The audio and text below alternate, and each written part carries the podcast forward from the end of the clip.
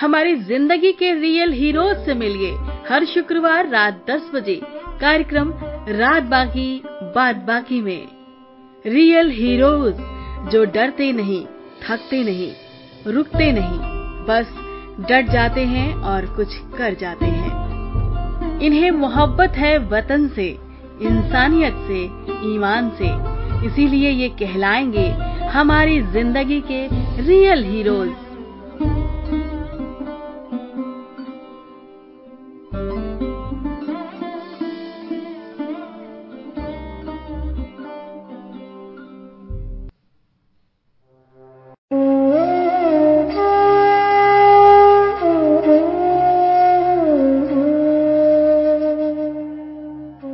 रातों के सबर का साथ अभी बाकी है बहुत सारी बात,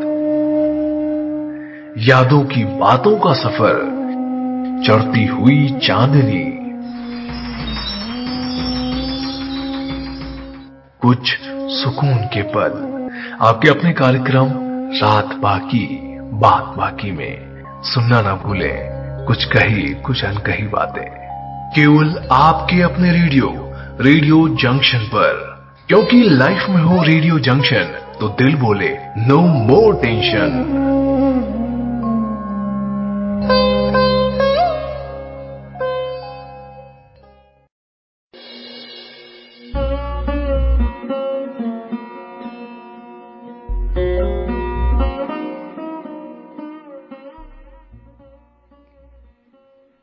नमस्कार दोस्तों, आप सभी का बहुत बहुत स्वागत है। आज दिन शुक्रवार है और शुक्रवार के दिन हम लेकर आते हैं हमारी जिंदगी के रियल हीरोज को तलाश कर। और आज हमारी जिंदगी में एक और रियल हीरो जुड़ गया है और ये रियल हीरो जो जुड़ा है वो कला की नगरी, जहां हम जाते हैं तो पाते हैं कि वहां की कला हर जगह बड़ी प्रसिद्ध है। मधुबनी बिहार से है। मधुबनी बिहार से आज के हमारे रियल हीरो आप सबके साथ जुड़ेंगे। और उससे पहले हम जुड़ें तो बता दें कि ये रियल हीरो हमारी जिंदगी के क्यों हैं। दोस्तों, हम सब ने एक फिल्म देखी थी बजरंगी भाईजान, जिसमें एक छोटी सी बच्ची दूसरे देश से किसी तरह से बॉर्डर के इस पार आ जाती है। ना उसकी बोली भाषा समझ में आती है, ना उसका खान पान समझ में आता है। फिर पता चलता है कि वो दूसरे मुल्क की है और इस तरीके से उसको उसके मुल्क तक, उसके अपनों तक पहुंचाने की कवायद जोड़ लेती है और फाइनली उसे पहुंचाया जाता है। दृश्य वहां पर देखने लायक होता है जब वो बच्ची अपने घर वालों तक पहुंचती है तो जो माता पिता के चेहरे पर जो आंखों में आंसू होता है और पहुंचने के बाद छोड़ने वाले की वापसी जो होती है, जो एक रिश्ता, एक जो बॉन्डिंग बन जाती है, क्या कहने। ऐसे खूबसूरत रिश्तों का नाम ही है जिंदगी और ऐसे लोगों को ही हम हमारी जिंदगी के रियल हीरोज कहते हैं। तो चलिए आज के हम रियल हीरो से मिलें तो जानेंगे कि ये सफर उसने कैसे तय किया है। स्वागत करते हैं हमारे आज के रियल हीरो का, मंटू जी का। मंटू कुमार, उनका स्वागत करेंगे दो पंक्तियों के साथ। ये पंक्तियां उनके कार्य को परिभाषित करती हैं। दर बदर ठोकरें खाई तो ये मालूम हुआ घर किसे कहते हैं, क्या चीज है बेघर होना।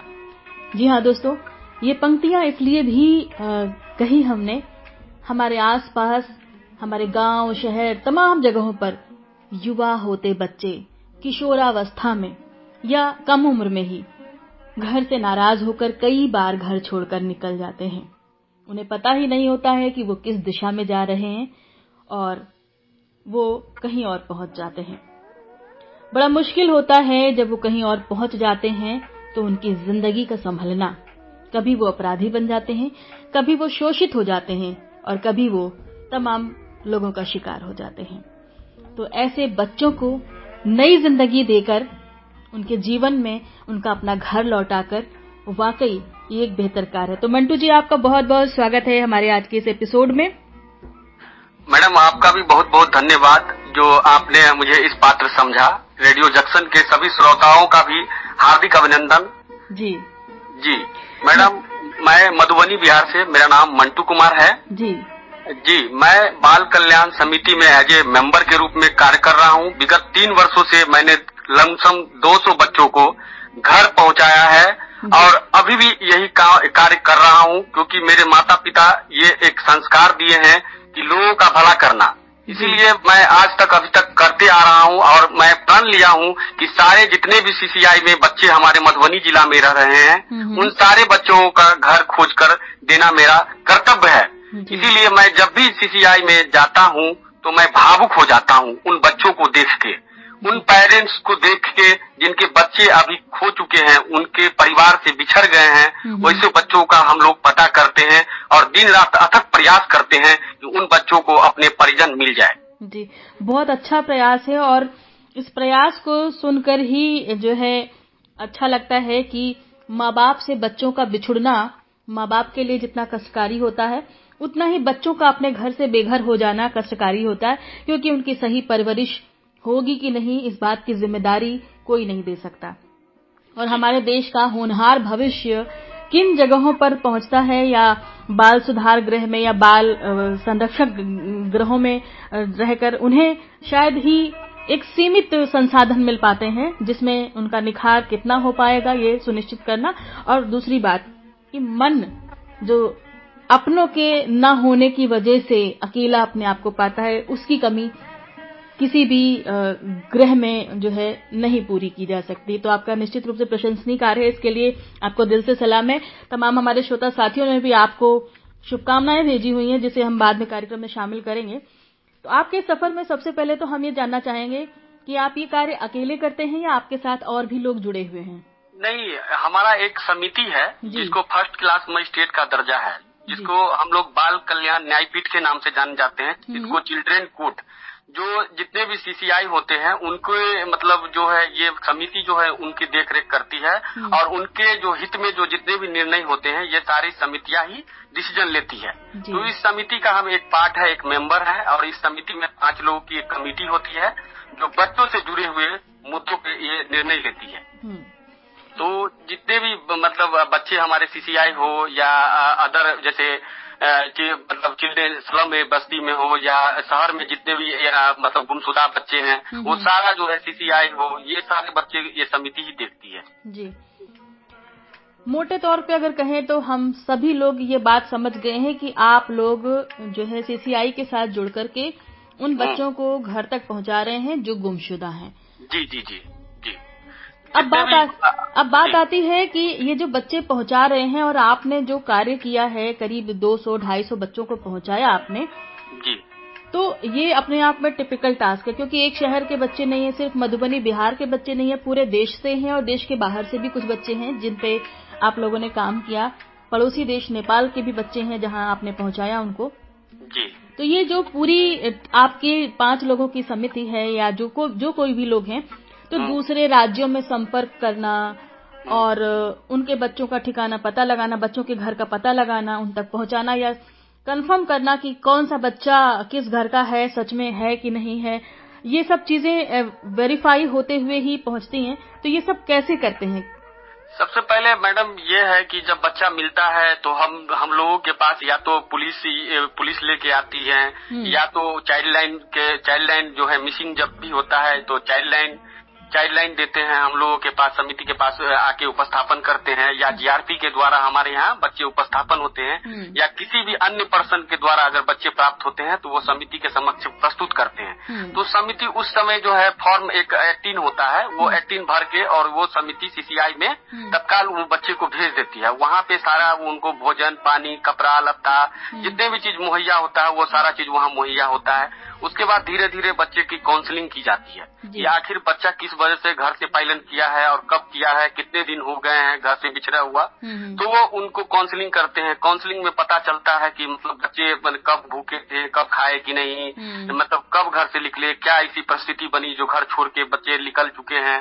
तो काउंसलिंग में कभी काउंसलिंग में भी पता नहीं चल पाता है कि आखिर बच्चे घर से पलायन क्यों किए गए हैं। बहुत सारे ऐसे बच्चे होते हैं जो विशेष होते हैं, वो सही काउंसलिंग में नहीं बता पाते। तो हम लोग लोग उस स्थिति में बच्चे की खान पीन से पता करते हैं, शहर से पता करते हैं, बोली विचार भाषा से पता करते हैं। इस तरह अथक प्रयास के बाद हम लोगों को कभी ना कभी कोई ना कोई क्लू मिल जाता है, जिससे बच्चे के घर को खोजने में हम लोगों को आसान होता है। और उससे कई वर्षों से जो 8 से 10 साल, 3 साल, 5 साल इस तरह से बिछड़े हुए बच्चों को हमने कई बच्चों को मतलब घर तक पहुंचाने का कार्य किया है। आपकी ये बात सुनते सुनते अभी जहन में एक सवाल आया कि चूंकि बच्चों की आप लोग जब काउंसलिंग करते हैं तो इतने सारे केस आपने देखे हैं, सबसे ज्यादा कौन सी वजह निकल के आई जिसकी वजह से बच्चे घर से पलायन करते हैं, बाहर आते हैं और फिर खो जाते हैं?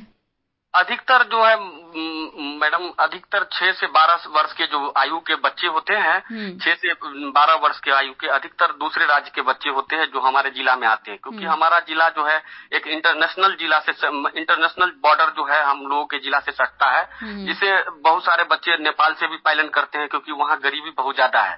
तो बॉर्डर खुले होने के कारण वहाँ से भी बच्चे हमारे जिला में बहुत पलायन करते हैं।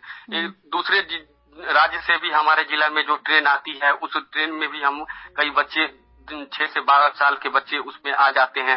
माँ पिताजी के डांट फटकार से, बहन से नाराज होकर कोई 10 वर्ष की बच्ची को कोई बेच देता है काम के लिए। इस तरह बहुत है। और जो जितने भी रहते हैं सारे, अगर मान के चलिए मानव तस्करी की ही बात करें तो ऐसे में मामा, ताऊ, चाचा, दादा, परिवार के ही लोग अशिक्षा होता है, अनपढ़ होता है, पैसे की आर्थिक तंगी के कारण ऐसे बच्चों को मानव तस्करी के रूप में धकेल दिया जाता है। ऐसे उभर के हमारे पास ये सब बहुत चीजें सामने आती है।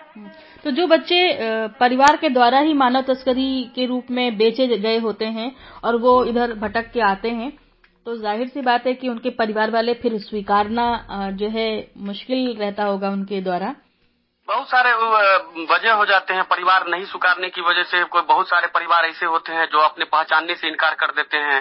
फिर बाद में जो है ना हम लोग उनका फिर से माता पिता का भी काउंसलिंग करते हैं, फिर बच्चे का काउंसलिंग करते हैं, फिर लोगों से मतलब संवाद करते हैं, गांव में जाते हैं, ऑन द स्पॉट लोगों से बात करते हैं, फिर दोनों पक्ष को समझाते हैं, फिर बच्चे को वहां देते हैं।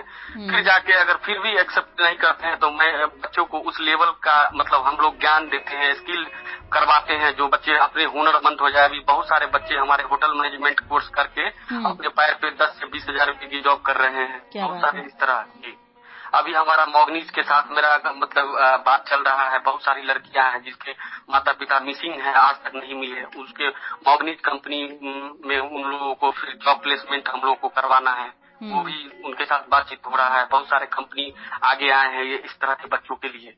जी, बड़ा खूबसूरत प्रयास है। और बहुत सारे केस ऐसे भी है मैडम जो मतलब साफ ही माता पिता नहीं मिलते हैं, तो ऐसे बच्चे को हम लोग मैरिज भी करवाते हैं। जी, जाहिर सी बात है कि उनकी जिंदगी को सेटल करने की पूरी व्यवस्था जो है देखनी पड़ती है। ये एक जिम्मेदारी भरा कार्य है। बहुत सारे श्रोता इस वक्त हमारे सुन रहे होंगे देश भर से, और उनके मन में जो सवाल होगा वैसा ही एक सवाल एज अ श्रोता अगर मैं सोचूं तो मेरे मन में भी होगा कि अगर आप लोग तो एक संगठन से जुड़े हैं जो प्रॉपर काम कर रहे हैं और एक नेटवर्क बना हुआ है आपका जो कर रहे हैं, मान लीजिए कि अगर हमारे आसपास कोई बच्चा ऐसा गुमशुदा हमें मिले तो हम उसे सबसे पहले क्या करें, कैसे सुरक्षित जगह पहुंचाएं, क्या प्रक्रिया हमें फॉलो करनी चाहिए, या किसी को भी हमारे आसपास जो भी कोई ऐसे बच्चे को देखता है, पाता है, तो क्या हम पालन करें कि उस बच्चे को सुरक्षित जगह पहुंचा सके? सबसे पहले अगर आपको कोई बच्चा मिलता है तो सबसे पहले आपको 112 या 1098 चाइल्ड लाइन का टोल फ्री नंबर है, आप उसे उसपे तुरंत टोल फ्री नंबर पे आप सूचना करें कि अमुक जगह अमुक स्थान पे एक बच्चा प्राप्त हुआ है। अगर उससे भी नहीं हो तो आप नजदीकी जो पुलिस स्टेशन है वहाँ पे एक आप जाके वहाँ पे इस तरह की गुमशुदा की मतलब रिपोर्ट लिखवा सकते हैं, या स्थानीय बाल कल्याण समिति है उनको भी तत्काल आप सूचना दे सकते हैं। मतलब इस तरह से आप सूचना देने से बच्चे जो है जहाँ पे सही जगह बच्चे मिल जाएंगे, परिवार मिल जाएंगे बच्चे के। ये जो टोल फ्री नंबर आपने बताया ये पूरे देश में लागू है? हाँ, पूरे देश में लागू है। 112 और 1098 जो है पूरे देश में लागू है। पूरे देश में आप कहीं से भी ट्रेन से या बस से या कहीं भी हैं आप वहाँ से अपने मोबाइल से इस नंबर का यूज कर सकते हैं और बच्चे की सही जगह मतलब रिपोर्ट लिखवा सकते हैं आप वहाँ से जी, जिससे बच्चे को जरूर तत्काल जो है वो समाधान मिल जाएगा। दोस्तों ये नंबर आपके लिए है 112 और 1098। ये टोल फ्री नंबर है जिन पर आप कॉल करके उस बच्चे को सुरक्षित जगह पहुंचा सकते हैं। अगर ये नंबर आप तक जानकारी में नहीं है तो आप अपने नजदीकी थाना क्षेत्र में उस बच्चे को सुपुर्द कर सकते हैं और इस तरह से उस बच्चे को एक सुरक्षित जगह पहुंचाने का कार्य हो सकेगा। तो ये नैतिक जिम्मेदारी दोस्तों हम सबकी भी बनती है कि हमारे आसपास कभी कोई ऐसा बच्चा दिखे तो हम उसे सुरक्षित जगह पे सुरक्षित हाथों में पहुंचाएं, ताकि उसके लिए खोजबीन की जा सके, उसके अपनों तक पहुंचाने के प्रयास हो सकें या फिर उसे उसके जीवन में आगे बढ़ने के लिए सकारात्मक दिशा में प्रयास किए जा सकें।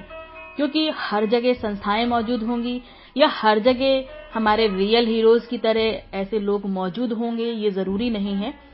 तो हमें खुद भी बनना होगा रियल हीरो अपने आसपास का, और यही वजह है कि ये कार्यक्रम हम लेकर के आते हैं ताकि आपको न सिर्फ प्रेरणा मिल सके बल्कि समाधान और सुझाव भी मिल सके। मंटू जी, ये आपने जो सारी चीजें बताई, इसके अलावा अगर हम बात करें तो जो बच्चों की दिशा है, जो बच्चे पहुंच जाते हैं अपने घर तक, उनसे आपके फीडबैक बाद में मिलते हैं?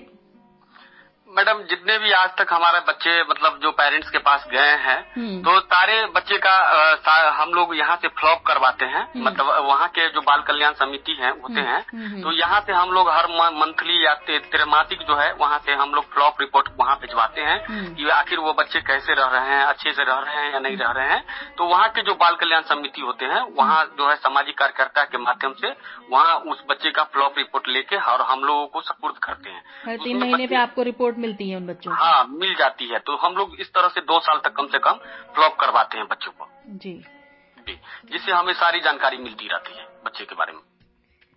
अच्छा, ऐसा कोई आपका केस जो आपको सबसे ज्यादा भावुक कर गया हो? एक केस है मैडम जो भावुक है। एक बच्चे है जो हमारे मधुबनी डिस्ट्रिक्ट के ही थे, जो वो ट्रेन में जाने के क्रम में वो जो है अपने माता पिता से बिछुड़ गए और उनके माता पिता उसको मृत मान लिए थे। मतलब उसका जो है क्रियाक्रम जितने भी होते हैं सारा वो क्रियाक्रम कर लिए हुए थे या मेरी बेटी मर गई, आप नहीं मिलेगी। 8 साल हो चुका था और वो कभी बहुत प्रयास किया, वो नहीं मिल पाया। तो एकाएक जो है एक बार हमें भागलपुर से पूर्णिया से फोन आया अधीक्षिका की, बात का गृह अधीक्षिका की, कि सर बच्चे जो है सिर्फ मधुबनी के एक गांव का नाम बता रहा है और माता पिता का नाम नहीं बता रहा है। तो हमने उनसे पूछा कि क्या कोई प्लेस बता रहा है, लोकेशन बता रहा है, मंदिर या मस्जिद? तो बोला कि सर दुर्गा मंदिर बता रही है और इस गांव में। तो बहुत पता किए, बहुत मुखिया सरपंच सबसे पूछे तो कोई इस नाम का व्यक्ति ही नहीं बता रहा था। कुछ कितने पूछे कि मतलब कि इस बच्ची जो है इस टाइप का कोई गाँव में गुम हुआ है कि नहीं, थोड़ा पता कीजिए। बहुत पता करने के बाद पता चला कि इस गांव में जो है ना कुछ साल पहले गांव वहां से ट्रेन से जा रहा था तो उसकी बच्ची गुम हो गई। तो जिस आदमी को हमने उस गांव में भेजा तो उस गांव के लोग उस आदमी को ही घेर लिया कि नहीं, यही मेरे बच्ची को रखे हुआ है। फिर हमने फोन से उसको समझाया, फिर बच्ची पूर्णिया से हम लोगों ने मंगाया रिपोर्ट से, फिर आया तो आज वो देख के उसके माता पिता को मतलब वो प्रफुल्लित उठे, ये हमारी बेटी का हमारे सामने है। तो इस तरह से हमने बहुत सारे केसेस को हल किया है, इस टाइप से बहुत सारे बच्चों को घर पहुंचाया है। आज वो बच्चे हम कहीं देखते हैं तो हमें भी मन में खुशी होता है कि काश हम इस टाइप के काम कर रहे हैं आज समाज में। अच्छा, आप जो कार्य कर रहे हैं निश्चित रूप से आप बहुत सारे लोगों के प्रेरणा स्रोत हैं और आपको आपके कार्य के लिए बहुत सारे सम्मान से सम्मानित किया गया है। राष्ट्रपति अवार्ड आपकी झोली में है, भारत सरकार के द्वारा राष्ट्रीय युवा पुरस्कार आपकी झोली में है, संयुक्त राष्ट्र के द्वारा समर्थित अंतर्राष्ट्रीय संस्था की ओर से कर्मवीर चक्र अवार्ड, बिहार सरकार के पूर्व उप मुख्यमंत्री रेणु देवी जी के द्वारा आपको सम्मानित किया गया है, राष्ट्रीय गौरव सम्मान 2021 में आपको मिला हुआ है। और हमारी जो जानकारी उसमें बीपीएससी की प्रतियोगिता में जो किताबें हैं वहां पर आपको लेकर प्रश्न है, यानी प्रतियोगी परीक्षाओं में भी आपसे जुड़े सवाल अब शामिल होने लगे हैं। नेपाल में भी आपको सम्मानित किया गया है। तमाम जगह के सम्मान आपकी झोली में है। तो निश्चित रूप से बहुत सारे लोगों के लिए एक आइडियल पर्सनालिटी बने होंगे अपने मधुबनी क्षेत्र में, तो बने ही हैं और जहाँ जहाँ तक ये लोगों ने जाना होगा। और हर माता पिता आपको सैल्यूट जरूर करता होगा दिल से कि हाँ बंदा नेक है और ये बच्चों को पहुंचा रहा है, क्योंकि माँ बाप की कड़ी जब बच्चों से जुड़ जाती है तो वहां पे सारी दुनिया एक तरफ और अपने बच्चे एक तरफ। ऐसे में बहुत सारे माता पिता, या यूं कह लें हम सभी माता पिता की श्रेणी में आते हैं, संदेश क्या देना चाहेंगे उन सबको? हम सभी लोगों को तहे दिल से धन्यवाद करता हूं सबसे पहले कि जिनके बच्चे को हमने खोज पाया आज तक। मैं उनके माता पिता को भी धन्यवाद करता हूं कि आखिर कहीं ना कहीं उन लोगों का भी सहयोग है जो आज तक अपने बच्चे को कहीं ना कहीं कोई ना कोई गार्जियन अभी भी खोज रहे हैं, जिनके बच्चे अभी नहीं मिले हैं। हम उनके लिए हरदम मतलब तत्पर हैं उनके बच्चे को खोजने के लिए। और आपके चैनल के माध्यम से हम यही कहना चाहते हैं कि जो अपने बच्चे का आधार कार्ड नहीं बनाया है वो अपने बच्चे का आधार कार्ड बना ले। जिस बच्चे का आधार कार्ड अपडेट नहीं है उस बच्चे का आधार कार्ड अपडेट करा ले। जो कभी भी बच्चा हराएगा तो हम आधार कार्ड से उस बच्चे का ट्रेस निकालने में हम लोगों को थोड़ा आसान सहूलियत होता है। आधार कार्ड बनने से थोड़ा हम लोग जल्दी से जल्दी माता पिता तक पहुंच पाते हैं।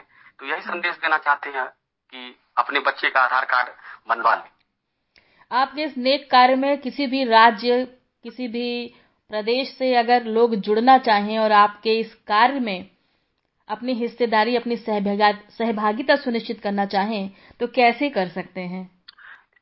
बिल्कुल कर सकते हैं। मेरा फेसबुक पे पेज है मंटू कुमार के नाम से, वहाँ पेज पे फॉलो कर सकते हैं और उस पेज पे जाके हमें इनबॉक्स में जाके लिख सकते हैं कि मैं आपके साथ मिलकर काम करना चाहता हूँ। मुझे भी खुशी होगी कि उनके राज्य के जो भी केसेज होंगे मैं उनसे बात करके उनको हल करने में थोड़ा मुझे भी सहूलियत होगा। तो वो जुड़ सकते हैं, बेशक कोई दिक्कत नहीं है। मेरा फेसबुक पे नंबर है, मेरा नेम से पेज है, तो आप उस पे जाके मेरे इनबॉक्स पे लिख सकते हैं, कभी भी जुड़ सकते हैं, कोई दिक्कत नहीं है मैडम। एक आखिरी सवाल है मंटू जी, हमारा आखिरी सवाल है कि इतना खूबसूरत प्रयास है, आपकी समिति भी है, तो इसे विस्तार देते हुए आपकी जो समिति के जो पदाधिकारी हैं या जो लोग हैं, जो सदस्य हैं, काम करने वाले लोग हैं, इनके समूह क्यों नहीं बनाए जाते अन्य राज्यों में, ताकि आपकी एक टीम जो है हर राज्य में एक फोर्स की तरह मौजूद हो और इस चीजों को काम कर सके? इस पर कभी विचार किया? पूरे देश में मैडम बाल कल्याण समिति पूरे देश स्तर पे इनकी कमेटी है और पूरे देश में जो है ना हर एक विभाग के अंतर्गत इनको संचालित किया जाता है। जैसे बिहार में समाज कल्याण है, दूसरे राज्यों में अन्य मंत्रालय के द्वारा इनको संचालित होती है। लेकिन पूरे देश की जितने भी डिस्ट्रिक्ट हैं, जितने भी जिलाएं हैं, उनमें सभी में बाल कल्याण समिति की समितियां हैं। वहाँ पे जाके आप अपने मुद्दे को रख सकते हैं, 0 से 18 वर्ष के जो भी मुद्दे हों तो आप वहाँ पे जाके अपना रख सकते हैं और उस समिति के द्वारा आपको उचित निर्णय जो भी होंगे वो आपको मतलब आपके हित में लिया जाएगा। जी, बहुत अच्छी जानकारी दी और उम्मीद करते हैं हमारे श्रोता साथी जो भी सुन रहे हैं उन्हें ये जानकारी महत्वपूर्ण लगी होगी। तो जो लोग ऐसे कार्यों में जुड़ना चाहते हैं वो लोग जरूर अच्छे लोगों के साथ जुड़ें प्रेरित होकर के, क्योंकि देश में रहकर ये कर्तव्य हम सभी का है कि हम एक अच्छे नागरिक होने के साथ साथ जिम्मेदार माता पिता हों, जिम्मेदार व्यक्ति बने अपने देश के और अपने आसपास के जिम्मेदार सहपाठी बने, जिम्मेदार सहयोगी बने, जिम्मेदार पड़ोसी बने। हर भूमिका में हम जिम्मेदार हों और ये हमारा नैतिक दायित्व है। और सच पूछिए दोस्तों तो ये हमारे संस्कारों में भी शामिल था, लेकिन आधुनिकता की भागदौड़ में कहीं ना कहीं ये सब गुम होता जा रहा है। यही वजह है कि बहुत कुछ हमारा छूटता जा रहा है। हम पड़ोस के बच्चे को देखते हैं गलत होते हुए, गलत करते हुए, लेकिन हम टोकना भूल चुके हैं। शायद हमारे एक टोकने से बहुत सारी जिंदगियां बदल सकती हैं। तो आप ये मत सोचे कि कोई क्या कहेगा, लेकिन उस वक्त आप जरूर टोके जब जरूरी हो। और मंटू जी, हम आपसे जो है यही कहना चाहेंगे कि आपका ये जो कार्य है ऐसे ही बढ़ता रहे, आपकी प्रतिष्ठा और मान ऐसे ही बढ़ता रहे और जितने भी लोगों के घर आप पहुंच रहे हैं उनके बच्चों के साथ, निश्चित रूप से उनकी दुआएं, उनकी शुभकामनाएं आपके साथ हैं। हमारी भी शुभकामनाएं हैं हमारे पूरे रेडियो जंक्शन परिवार के जितने भी श्रोता साथी हैं देश भर से, उन सबकी शुभकामनाएं आपके साथ हैं। और इन्हीं शुभकामनाओं के साथ बहुत बहुत शुक्रिया कि आज हमारे कार्यक्रम में रियल हीरो के रूप में जुड़े और हमें भी गर्व महसूस हुआ आपसे जुड़कर। धन्यवाद। लाइफ में हो जो रेडियो जंक्शन, फिर दिल बोले no more tension. Radio Junction, no more tension. Radio Junction, no more